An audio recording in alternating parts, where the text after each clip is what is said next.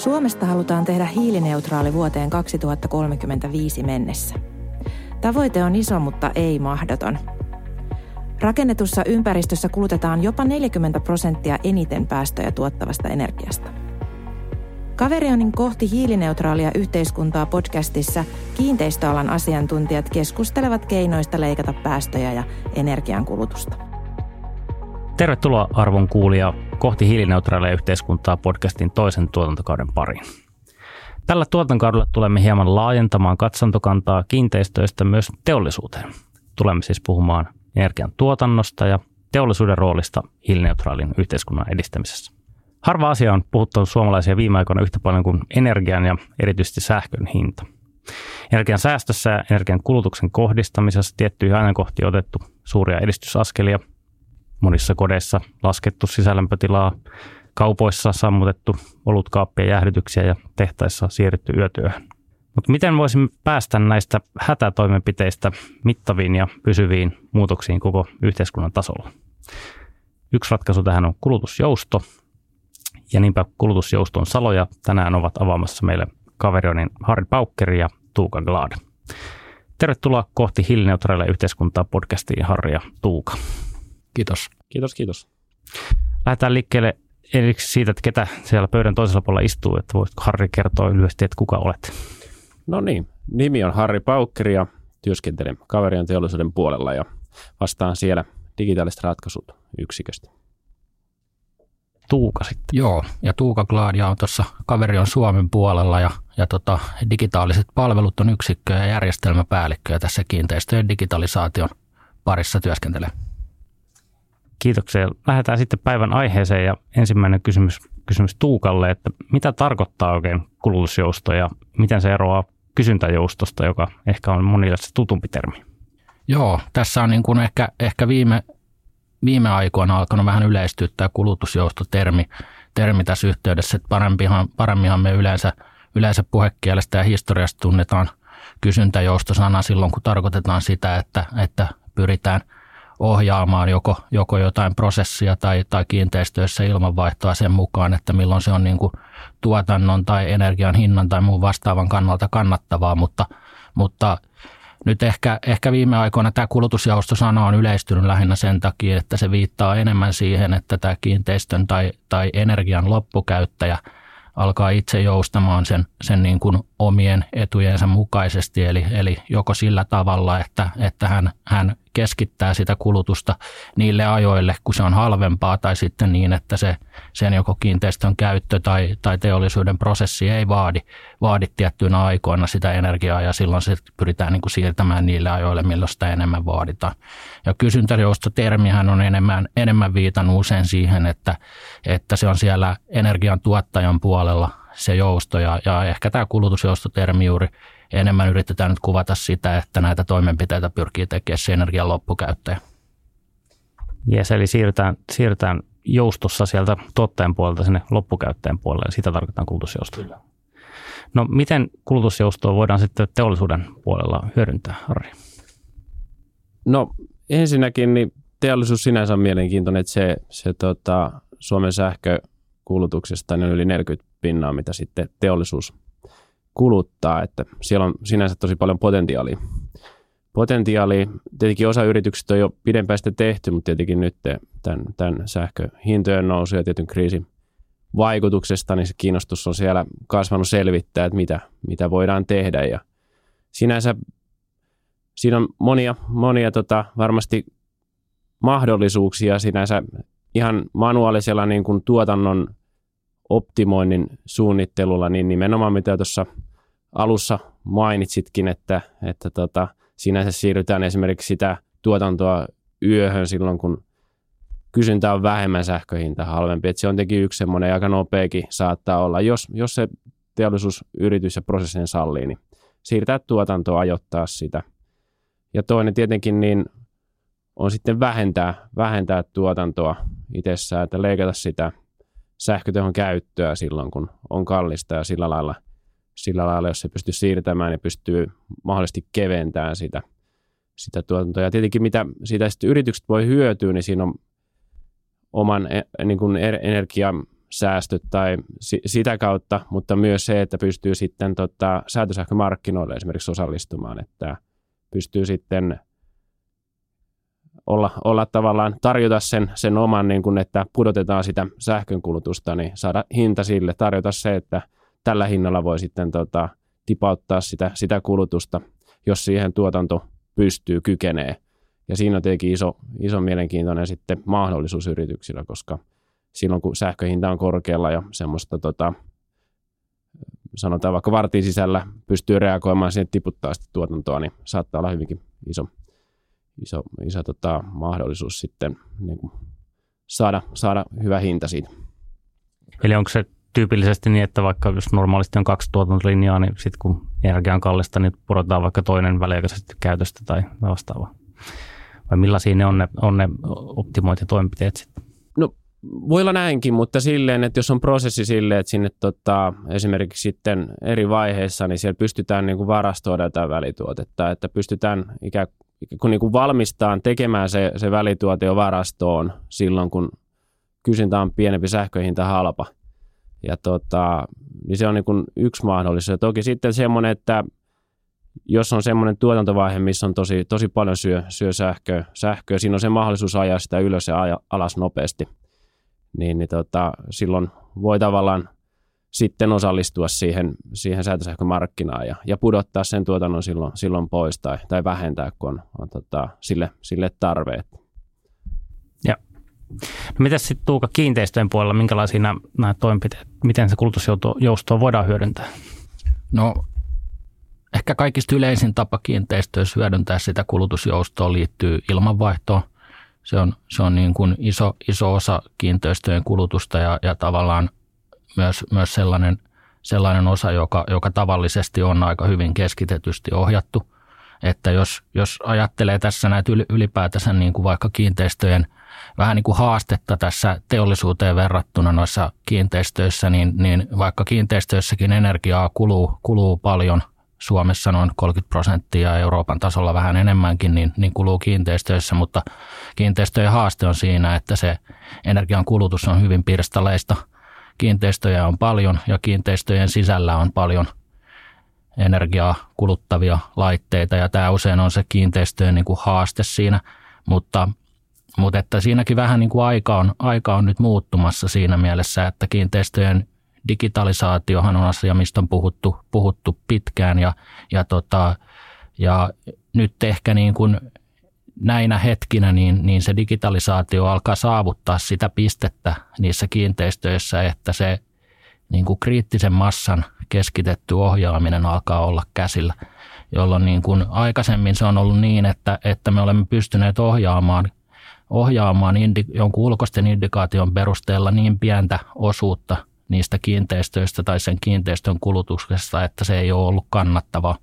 Mutta nyt se digitalisaatio niin kuin alkaa, sanotaanko lunastamaan niitä lupauksia, mitä, mitä, mitä sille on asetettu siitä, että, että me pystytään muuttuu enemmän tällaiseen, missä ne kiinteistötkin, kiinteistötkin reagoi siihen ympäristöönsä myös, myös muilta osilta kuin pelkästään siltä osin, että miten se kiinteistön käyttö siellä tapahtuu.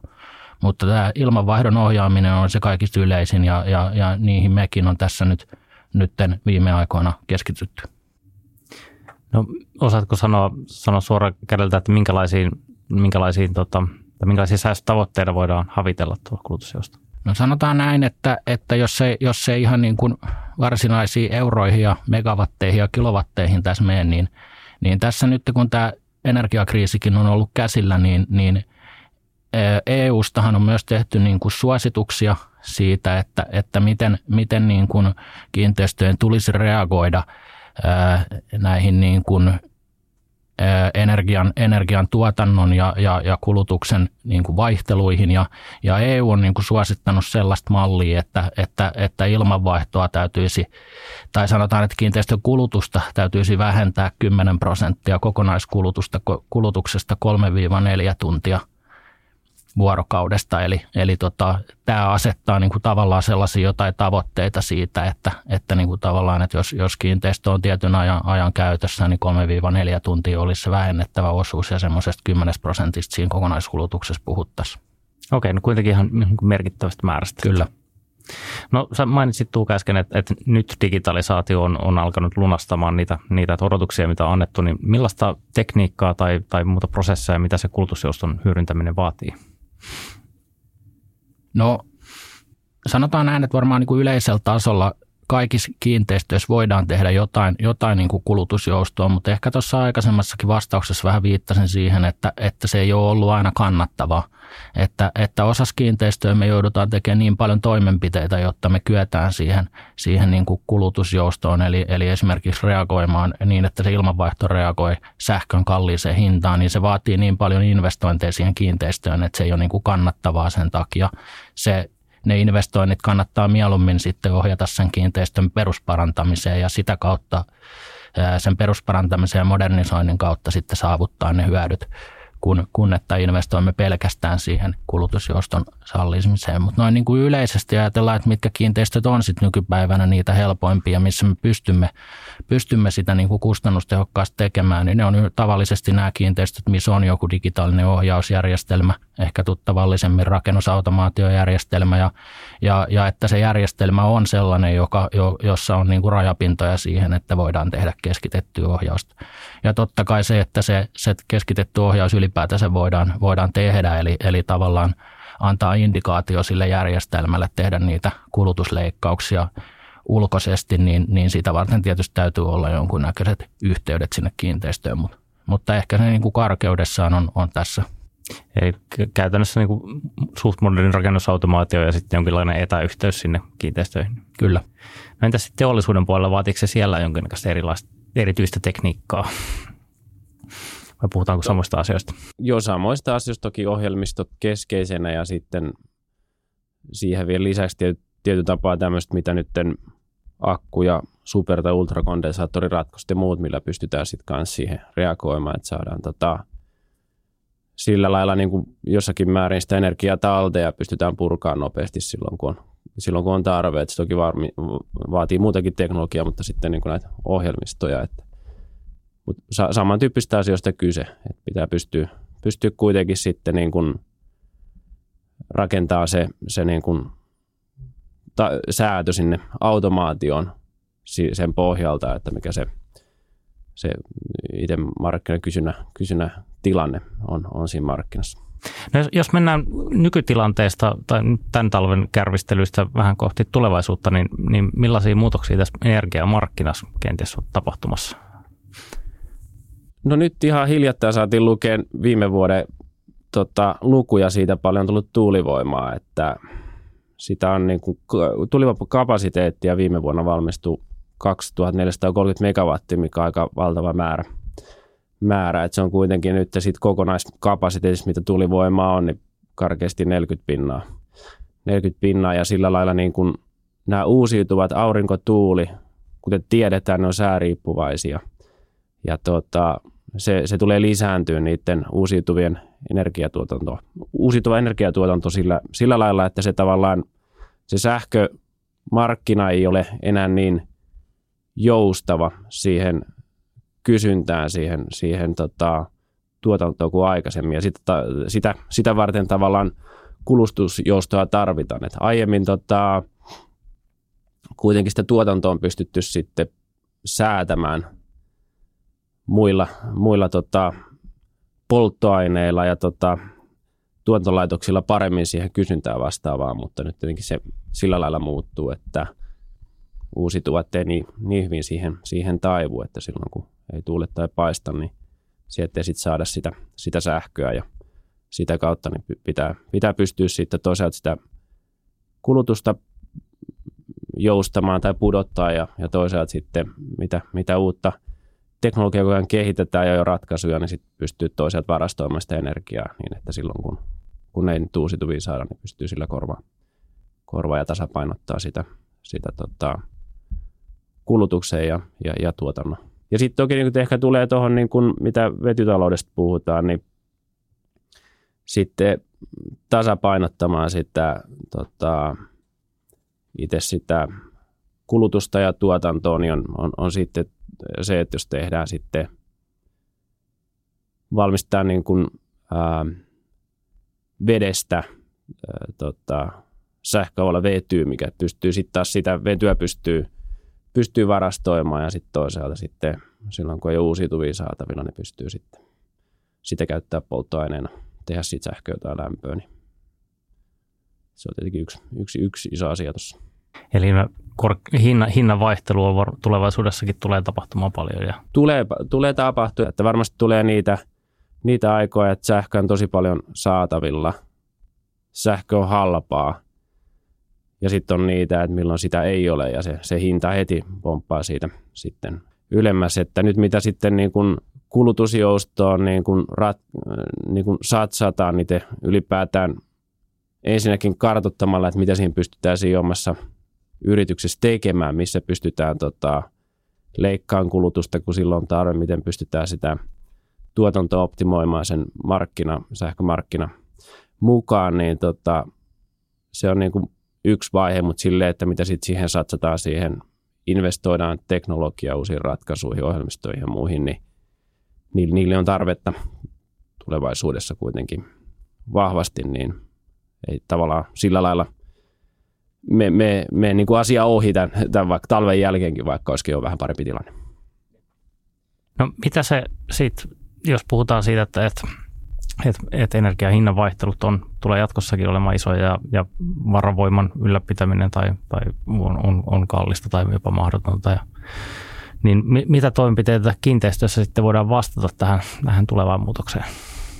No ehkä jos, jos lähtee vähän niin kuin siitä liikkeelle, että meillä on ehkä, ehkä niin kuin kiinteistöpuolella tällä hetkellä, niin, niin, niin meillä, on, meillä on oikeastaan niin kuin kahdenlaisia mahdollisuuksia siinä, siinä niin kuin kulutusjoustossa, että, että, tota, että tavallisin, tavallisin malli on just se, että se, se, sitä kiinteistöä pyritään joustamaan sen, sen niin kuin hinnan perusteella ja, ja sitä, sitä niin kuin mekin on, on tässä viime aikoina paljon toteutettu ja, ja sitten, sitten toinen vaihtoehto on, on osallistua näihin reservi, reservimarkkinoihin ja saada sitä kautta niin kuin sieltä, sieltä markkinoilta korvausta siitä, siitä jousto, joustoreservistä, että, että se reservimarkkina tällä hetkellä niin, niin soveltuu aika huonosti kiinteistöihin. Siihen on, siihen on useita syitä, mistä, miksi se soveltuu huonosti kiinteistöihin ja sitten se on myös syy, että aika paljon on keskitytty nimenomaan siihen hinta, hintaperusteiseen kulutusjoustoon, koska se on, se on niin kuin tavallaan vapaampaa ja soveltuu paremmin,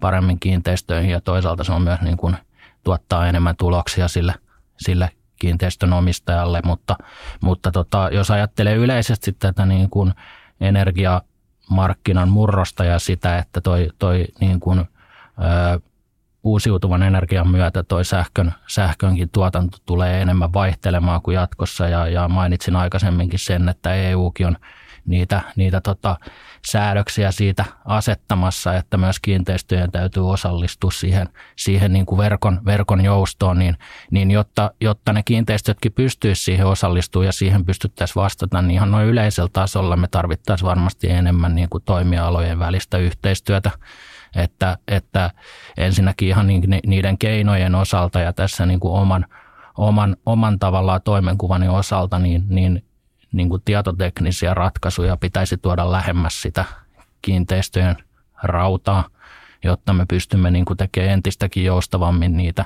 niitä toimenpiteitä. Ja sitten toisaalta niin kuin, niin kuin tässä tavallaan Harrin kanssa, että, että tuota teollisuuden ja, ja varmaan niin kuin Fingridin ja, ja tota, energiayhtiöiden pitäisi tässä tehdä niin kuin enemmän, enemmän varmasti yhteistyötä tulevaisuudessa siitä, että miten se niin kuin jousto tapahtuu. Että se, että se on kumminkin tavallaan se ää, energiantuotanto ja energiakulutushan on vain niin kuin yhtä, yhtä ja samaa järjestelmää, että se kokonaisuus ei varmasti tule koskaan toimii niin, että siellä on vain yksi osapuoli, joka tekee toimenpiteitä ja, ja muu, muu, muut ei, että, että tästä yhteistyötä tulevaisuudessa vaaditaan lisää.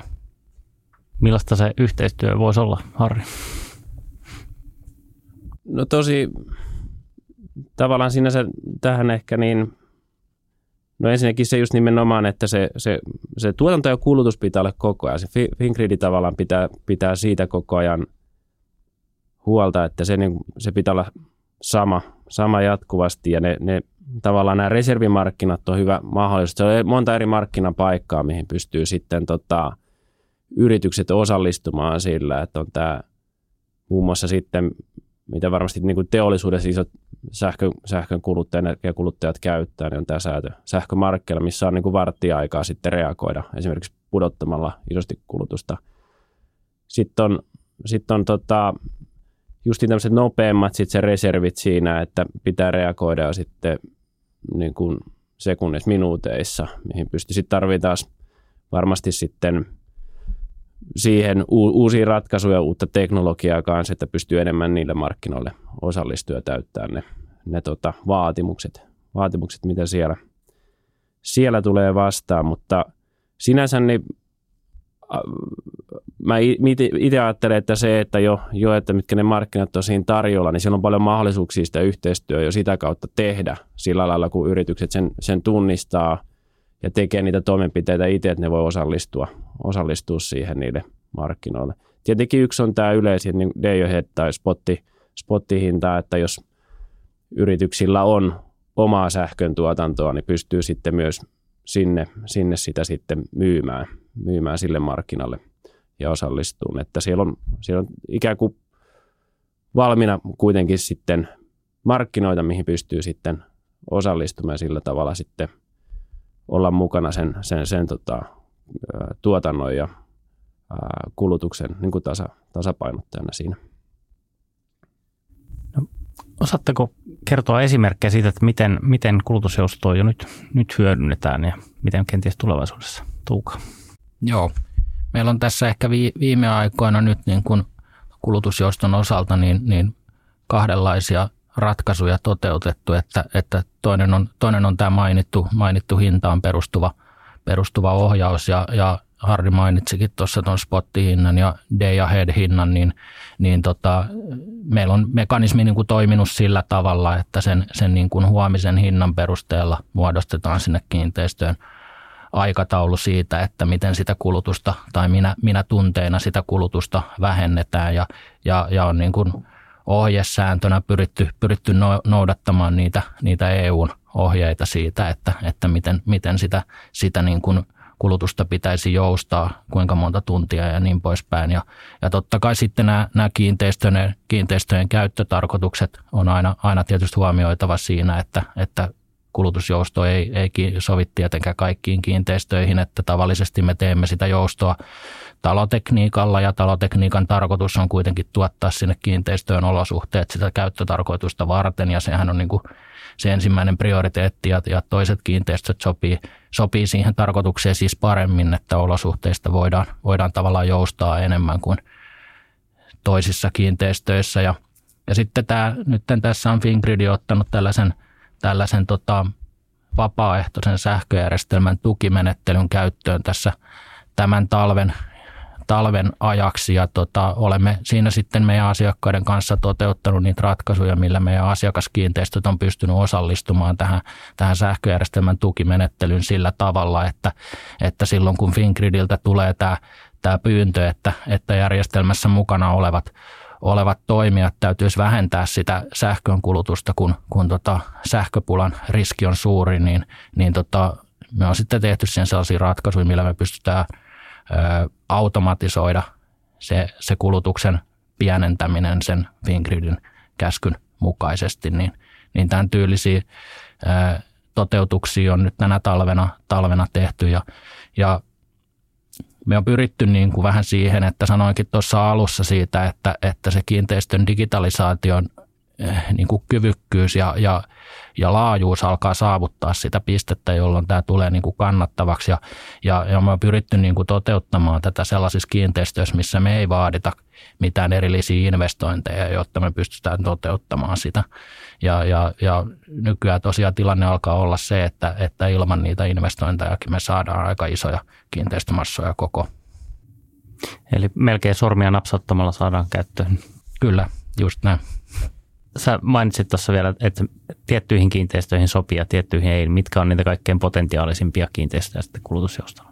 No ehkä niin kuin potentiaaliset kiinteistöt varmaan ihan jokainen itse voi niin kuin ajatella sen, että sellaiset, missä niin kuin, olosuhteet ei ole niin kauhean, kauhean kriittiset, että, että tavallisessa arkipäivässähän kun me käymme esimerkiksi kaupoissa ja muissa, niin me kuljemme ulkovaatteet päällä, joten, joten tavallisesti kaupassa sisällä on yleensä aina vähän parempi kuin ulkona, niin, niin tota, siellä tämän tyylisissä tiloissa tietysti niin kuin pystymme, pystymme aika paljon, paljon sitä, sitä niin kuin sallimaan sen, sen olosuhteen vaihtelua siellä, siellä tiloissa. Ja, ja ehkä sitten jos ajattelee niitä huonosti soveltuvia kohteita, niin, niin, niin sitten on varmasti kaiken näköisiä niin kuin teollisuuteen liittyviä varastoja, missä säilytetään jotain elintarvikkeita tai muita tämän tyylisiä, tyylisiä tuotteita, mitkä ei oikein salli sitä olosuhteiden vaihtelua. Ja, ja kyllä se tietysti tuollaisissa toimistokiinteistöissäkin, niin toimistokiinteistöissä pystytään, pystytään kyllä tekemään, mutta kyllä niissäkin, niin kuin,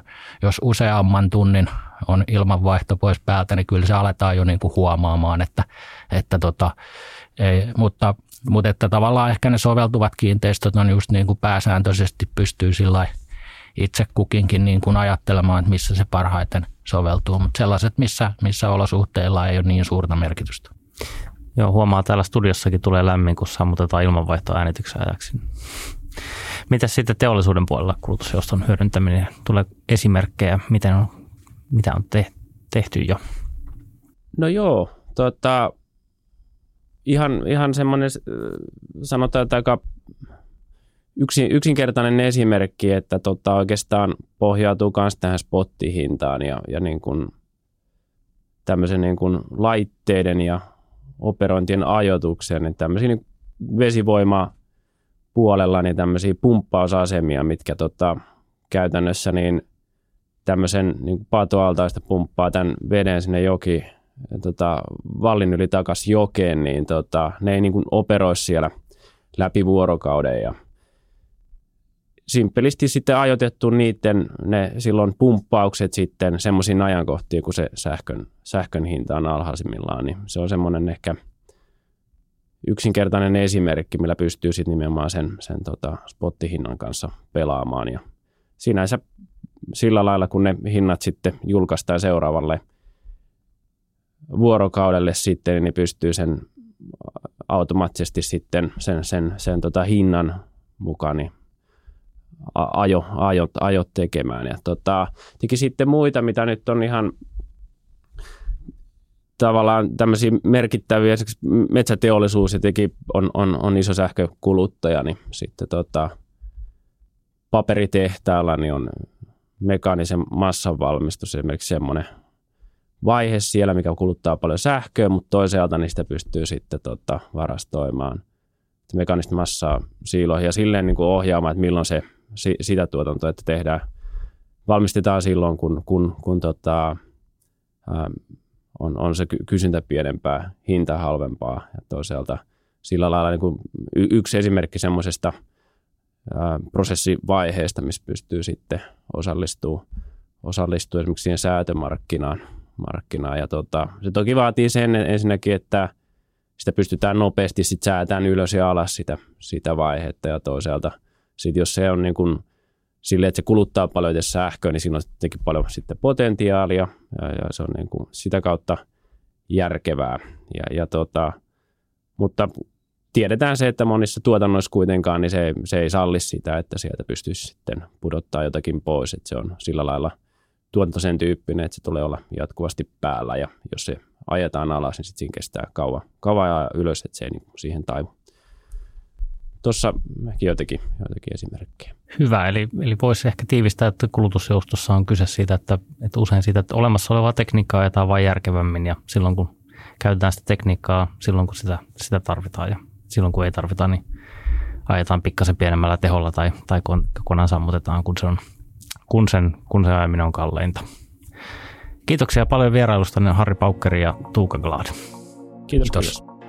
Kohti hiilineutraalia yhteiskuntaa on Kaverionin podcast, jossa puhutaan ilmastonmuutoksen torjunnasta kiinteistöissä. Eli siellä, missä iso osa päästöistä syntyy. Muista tilata podcast omasta podcast-sovelluksestasi, niin saat aina tiedon, kun uusi jakso julkaistaan. Jätä myös arvostelu tai lähetä palautetta ja kysymyksiä, vaikkapa toiveita tulevista vieraista osoitteeseen podcast at kaverion.com.